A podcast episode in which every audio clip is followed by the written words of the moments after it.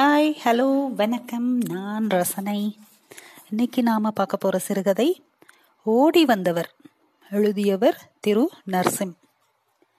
அவருடைய முகத்தை எளிதாக கடந்து போய்விட முடியவில்லை என்பதால் அவருக்கு அருகில் நின்றிருந்த பழவண்டியின் முன் நின்றேன். இரவு பெய்த மழையின் மிச்சமாய் ஈரச்சாலை மனதை இலகுவாக்கியிருந்தது. இதற்கு மேலும் காலம் தாழ்த்தக்கூடாது என கடந்த பத்து வருடங்களாக நினைத்து கொண்டிருந்த காலை வேலை நடைப்பயிற்சியை கடந்த சில வாரங்களாக மேற்கொண்டிருக்கிறேன். அவர் சூழலுக்கு மிக அந்நியமாக நின்றிருந்தார். ஆனால் அவ்வளவு பரிச்சயமாக இருந்தன அவருடைய கண்கள். ஒல்லியான தேகம். ஒரு நேர்கோடு போல் இருந்தது உடல் அமைப்பு. யுவாங் ஸ்வாங் தாடி. நாற்பதுகளின் இறுதியில் இருக்கும் வயது. சட்டையை இன் செய்திருந்தார். ஆனால் பெல்ட் அணிந்திருக்கவில்லை. அவர் என்னிடம் ஏதேனும் கேட்க வேண்டும் என ஏன் எனக்கு தோன்றுகிறது என யோசித்துக் கொண்டே பழங்களை பார்த்து கொண்டிருந்தேன். பழ வியாபாரியிடம் பேச்சு கொடுத்து கொண்டே பக்கவாட்டில் அவரை பார்ப்பதுதான் திட்டம். செயல்படுத்தி கொண்டிருந்தேன். எப்போதும் வளவளவென பேசும் பழம் இன்று நறுக்கி கொண்டிருந்தார் வார்த்தைகளை. இனிக்கும் என்ற உத்திரவாதம் கொடுக்கப்பட்ட பப்பாளியை வாங்கி கொண்டு இரண்டு அடிகள் எடுத்து வைத்து மீண்டும் அவரை பார்த்தேன். என்னைத்தான் பார்த்து கொண்டிருந்தார். புன்னகைக்கலாமா என யோசித்த நொடியில் எனக்கு அலைபேசி அழைப்பு வர எடுத்து பார்த்து விட்டு நிமிர்ந்த இடைவெளியில் அவர் கீழே குனிந்து தன் செருப்பில் ஒட்டிக்கொண்டிருந்த ஜவ்வு காகிதத்தை அகற்றும் முயற்சியில் இருந்தார். மெலிதான ஏமாற்றமாய் உணர்ந்து அங்கிருந்து நகர எத்தனிக்கும் போது அவரிடமிருந்து வந்தது குரல். சார் அன்றாடம் நடக்கும்போது கடக்கும் முகங்கள் தொடர்ந்து பார்ப்பதால் லேசான புருவ உயர்த்தல் ஓரமாய் சுருண்டு படுத்திருக்கும் நாய்கள் ஈரம் சொட்டும் கீரை கட்டுகள் என மனம் ஒரேவித காட்சிகளுக்கு பழக்கப்பட்டிருந்தது. இத்தனை நாட்களில் எதன் மீதும் எவர் மீதும் இரண்டாம் பார்வை பதிய தோன்றியது இல்லை. இன்று ஏனோ இவரை பார்த்த நொடியிலிருந்தே ஒரு குறுகுறுப்பு. அவரை பார்த்தால் யாசகம் கேட்பவர் போல் இல்லை. அவர் என்னிடம் பேச வேண்டும் என சந்தர்ப்பம் அமைத்துக் கொண்டு அங்கு நான் நின்றிருப்பது எனக்குள் மிகுந்த ஆச்சரியத்தை ஏற்படுத்தி கொண்டே இருந்தது. எதையும் முகத்தில் காட்டிக்கொள்ளாமல் இயல்பாக அவரை எதிர்கொள்ளும் பொருட்டு அவரை நோக்கி தலையசைத்தேன். சொல்லுங்க. கடல் பார்க்கணும் இந்த ரோடு தானா? என திசையை சுட்டி என்னிடம் கேட்டார். நான் நினைத்ததை விடவும் சற்று அடர்த்தியாக இருந்தது அவர் குரல். அவர் காட்டிய திசையை திரும்பி பார்த்து ஆமா நேரா ஒரே ரோடு தான். அவ்வளவுதானா? என்பது போல் ஒருவித பதட்டம் எனக்கு எழ தொடரும் விதமாய் ஆனா கொஞ்ச தூரம் போகணும். ரெண்டு கிலோமீட்டர் இருக்கும். நடந்துருவீங்களா என கேட்டதும் மெலிதாய் சிரித்து கொண்டே நானூத்தி ஐம்பது கிலோமீட்டர் நடந்து வந்திருக்கேன் என்றார். இப்படி ஏதோ ஒரு காரணம் இருக்கும் என தோன்றியதால் தான் என் உள்ளுணர்வு அவரிடம் பேச வேண்டும் என தூண்டியது போலும். நானூத்தம்பது கிலோமீட்டர்? நடந்தா? என் கேள்விக்கு நல்ல புன்னகையை பதிலாக கொடுத்துவிட்டு நடந்துதான் வந்தேன். ஆனா அங்க இந்நேரம் ஓடி போயிட்டான்னு சொல்லிட்டு இருப்பாங்க என்றார் சிரித்துக்கொண்டே முதல் முறையாக ஓடிப்போன ஒருவரை காணாமல் போன ஒருவரை சந்திக்கிறேன். உயரம் ஐந்து அடி மாநிறம். சற்று மனநலம் சரியில்லாதவர் என எப்போதோ தூர்தர்ஷனில் கேட்டு கேட்டு பழக்கப்பட்டு விட்ட காணாமல் போனவர்கள் பற்றி அறிவிக்கும் குரல் காதில் ஒழிப்பது போல் இருந்தது. ஓடி வந்தவர். காஃபி சாப்பிட்டீங்களா? சாப்பிட்றீங்களா? என நான் கேட்டதும் அதற்காகவே காத்திருந்தவர் போல் கட என பார்த்தார். கடற்கரை நோக்கி போகும் சாலையில் இடது பக்கமாக இருந்த டீ கடைக்கு அழைத்து போனேன். எதுவும் பேசவில்லை. காஃபியை குடித்துக்கொண்டே எதிரில் இருந்த புல்லட் ஷோரூமை பார்த்தவர் என்னை அங்கு பார்க்கும்படி கண்களால் பணித்தார். நான் பார்க்க ஒரு காலத்துல ஊர்ல புல்லட் வச்சிருந்தா தனி பெருமை. அதுக்குன்னு ஒரு கதை எல்லாம் இருக்கும். இப்ப ஊர்ல பாதி பேர்கிட்ட இதான் சார் இருக்கு. தப்பில்லையே சார். எல்லார்ட்டையும் எல்லாமும் இருக்கணும்.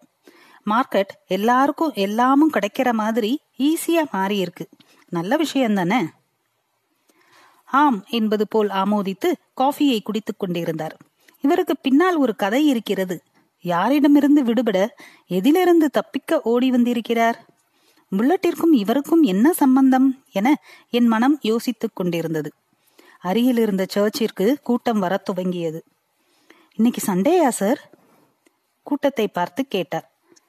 ஆமா சார் நான் சொல்லிக் கொண்டிருக்கும் போதே காஃபிக்கான காசை அவர் கொடுத்துவிட நான் பதறினேன். அவருக்கு ஏதோ உதவி செய்ய போவதாகத்தான் நான் நினைத்துக் கொண்டிருக்கிறேன். சார் நீங்க வைங்க நான் தர்றேன். அட இருக்கட்டும் சார் என இயல்பாக மீதி சில்லறையை சட்டை பையில் போட்டுக்கொண்டே கடலுக்கு போகும் திசையை நோக்கி பார்த்தார். நான் என் வழியில் போகிறேன் நீ போ என்பது போல் இருந்தது அவர் பார்வை. யாரிடமும் தேவையில்லாமல் ஒரு வார்த்தை கூட பேசாத நான் இன்று இவரிடம் இப்படி பேசிக் கொண்டிருக்க வேண்டும் எனும் மனப் போராட்டத்தில் இருப்பதன் காரணம்?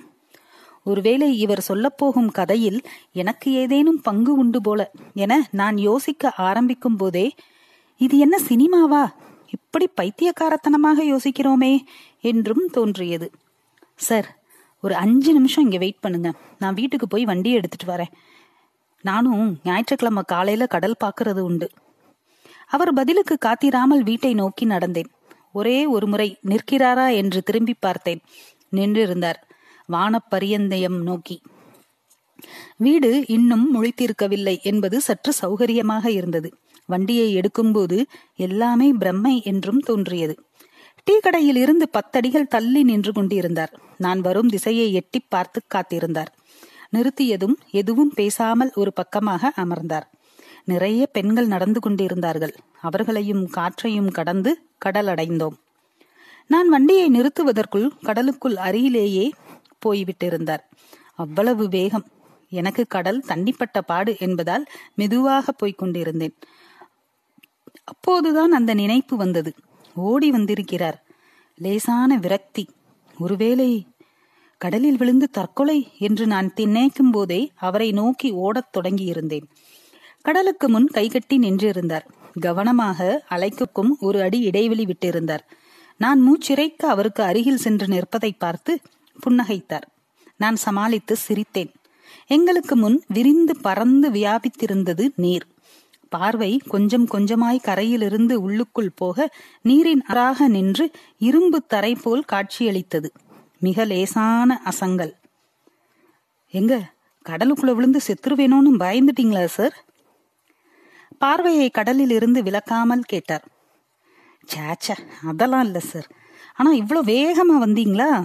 கொஞ்சம் பயந்துட்டேன். இப்போது என் பக்கமாக பார்த்தார். தன்னையே கொன்னுக்கிறது ரொம்ப ரொம்ப கடைசியானது சார் சிம்பிளா தூங்கும் போதே சாகலாம் தானே. ஆனா ஏன் ரயில்ல போய் விழணும்? இல வெயில் பட்டு கடல் மின்னியது.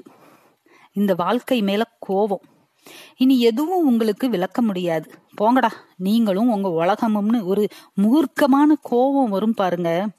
அப்ப அந்த மனநிலையில தேர்ந்தெடுக்கிறது தான் ரயில் மாதிரியான உச்சபட்ச நொறுங்கள் இதுவே தான் கட்டி அமைச்ச பிம்பம் உடைஞ்சாலோ தன்னை தப்பா நினைச்சிட்டாலோ அது தர அவமானம் கலந்த கோபம் இருக்கு பாருங்க. அந்த மனசு தூக்கு கயிறை தேர்ந்தெடுக்கும்.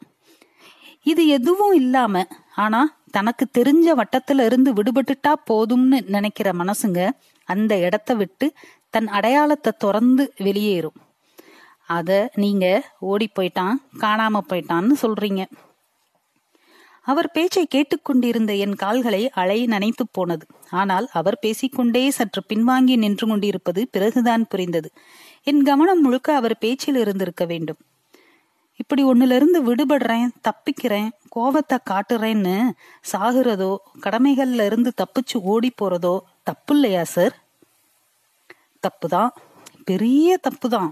நானே நினைச்சிருக்கேன். இங்க யாரெல்லாம் என்ன காரணத்துக்காக தற்கொலை பண்ணிக்கிறாங்களோ அவங்க செத்த பின்னாடி இன்னொரு உலகத்துல அவங்களுக்கு அதே காரணத்திற்கான டார்ச்சர் தொடர்ந்தா அவங்க கடுப்பாயிருவாங்க இல்ல? என சிரித்து கொண்டே கேட்டார். என்னால் சிரிக்க முடியவில்லை. விரக்தியாக தொடர்ந்தார். பேசணும் சார். மனுஷங்க மனுஷங்களோட பேசுறதே இல்லாம போச்சே சார். நேர்ல இருக்கிறவனை விட்டுட்டு மொபைல்ல பேச ஆரம்பிச்சாங்க. சரி பரவாயில்லைன்னு பார்த்தா இப்ப போன்ல கூட பேசுறது இல்ல. போனை நோண்டுறதுக்கு மட்டும்தான் வச்சிருக்காங்க. விளையாடிட்டு இருக்கும்போதோ படிச்சுட்டு இருக்கும்போதோ போன் ரிங் வந்தா ஏதோ கொலக்குத்த மாதிரி கோவப்பட்டு பட்டுன்னு கட் பண்ணி விடுறாங்க. யார் பண்றா எதுக்காக பண்றாங்கன்றதெல்லாம் யோசிக்கிறதே இல்லை. பிடிக்கலைன்னு வாயை திறந்து சொல்லணும் சார் பிடிச்சிருக்குனாலும் மனசை திறந்து காட்டணும் சார் இளம் ஜோடி ஒன்று தண்ணீரில் கால் நனைத்து ஆடிக்கொண்டிருந்தது. என்கிட்ட சொல்லுங்க சார். என்ன பிரச்சனைன்னு நான் கேக்குறேன். அட அப்படி ஒன்றும் பெரிய பிரச்சனைன்னு இங்க எதுவுமே இல்லை சார். ரெண்டு நாள் இல்லை ரெண்டு மாசம் சிலது ரெண்டு வருஷம் ஆனா சரியாயிரும். இப்போ அழ வச்ச விஷயத்த நினைச்சு நாமளே சிரிச்சுப்போம். எனக்கும் இது போல நிறைய நிகழ்ந்திருக்கின்றன என்பதால் உடனே ஆமோதித்தேன். இதோ இதே மாதிரி தான் சார் என்னோட பொண்ணும் இருப்பா. எவ்வளவு ஆசையா வளர்த்தோம். ம். என்னோட பெஸ்ட் ஃப்ரெண்டுனா அது அவ தான் சார் நான் அமைதியாக நிற்பதை பார்த்தவுடன் அட அவளுக்கு எந்த பிரச்சனையும் இல்லை சார் அவ லவ் பையன் லவ் பண்ண பையன் கூட கல்யாணம் பண்ணிட்டு இப்ப பிரமாதமா இருக்கா? உங்களுக்கு தோன்றும் அதே வாக்கியம்தான் எனக்கும் தோன்றியது. இப்ப என்னதாயா உன் பிரச்சனை? அதை என் பார்வையில் செலுத்தி அவரை ஏறிட்டேன். பொண்ணை கல்யாணம் பண்ணி கொடுத்தப்புறம்தான் சார் என் ஒய்ஃப் என் கூட இல்லாத வெறுமையை உணர ஆரம்பிச்சேன். அவ போய் பத்து வருஷம் ஆச்சு. ஆனா ஒரு நாள் கூட அவ இல்லைன்னு நான் நினைச்சதே இல்லை. இப்ப பொண்ணுக்கு கல்யாணம் ஆனதுக்கு அப்புறம் ஒரு மாதிரி வெயில் தகிக்க துவங்கி இருந்தது. ஒரு வார்த்தை கூட பேசாமல் வண்டியை நோக்கி நடந்து கொண்டிருந்தோம். நீல் நிழல்கள் முன் போயின. வண்டியை அடைந்த பிறகு என்ன செய்வதென்று தெரியவில்லை. இவரை எங்கு கொண்டு போய் விடுவது? அப்படியே விட்டு போக மனமில்லை. பொண்ணு வீட்டுல பொண்ணு கூட இருக்க முடியாத சூழலா சார்? இப்ப இருக்கிற பசங்க எல்லாம் மாமனாரையே அப்பா மாதிரியும் அப்பாவை ஃப்ரெண்டு மாதிரியும் தான் சார் ட்ரீட் பண்றாங்க. ஆமாமா தங்கமான பையன். இந்தியால இல்ல. பொண்ணையும் கூட்டிட்டு போயிட்டாப்ல. இல்லைன்னா அவங்களோட தான் இருந்திருப்பேன். இதுவரையிலான அவர் குரலில் இருந்த தீர்க்கம் போய் இப்போது லேசான தடுமாற்றம் காணப்பட்டது. இப்போது என் மீதே எனக்கு கோபமும் சுய பச்சாதாபமும் எழத் துவங்கியது. தேவையில்லாமல் மாட்டிக்கொண்டு விட்டோம் என்று தோன்ற துவங்கியது. ஆனால் அவர் எந்த சலனமும் இல்லாமல் வேடிக்கை பார்த்து கொண்டிருந்தார். சார் திரும்ப ஊருக்கு போங்க சார். பாவம் ஊர்ல தேடிட்டு இருக்க போறாங்க. அவர் கண்களில் இருந்து சட்டென நீர் உருண்டு இறங்கியது. அவளை பத்து வருஷமா நான் தேடிக்கிட்டு இருக்கேன். ஆனா என்னைய காணோம்னு தேட யாருமே இல்ல சார் மிக அழுத்தமாய் தன் முகத்தை துடைத்து கொண்டு நீங்க கிளம்புங்க சார் நான் தேடி பாத்துக்கிறேன். அவரை வலுக்கட்டாயமாக டிஃபன் சாப்பிட கோட்டலுக்குள் அழைத்துச் சென்றேன். திருப்தியாக சாப்பிட்டவர் சார் என்ன பண்றீங்க? என்றதும் கதை எழுதுறது. லேசாக அதிர்ந்து ஐயோ சார் என் கதையை எழுதிட போறீங்க? நான் சிரித்துக்கொண்டே உத்திரவாதம் அளித்தேன்.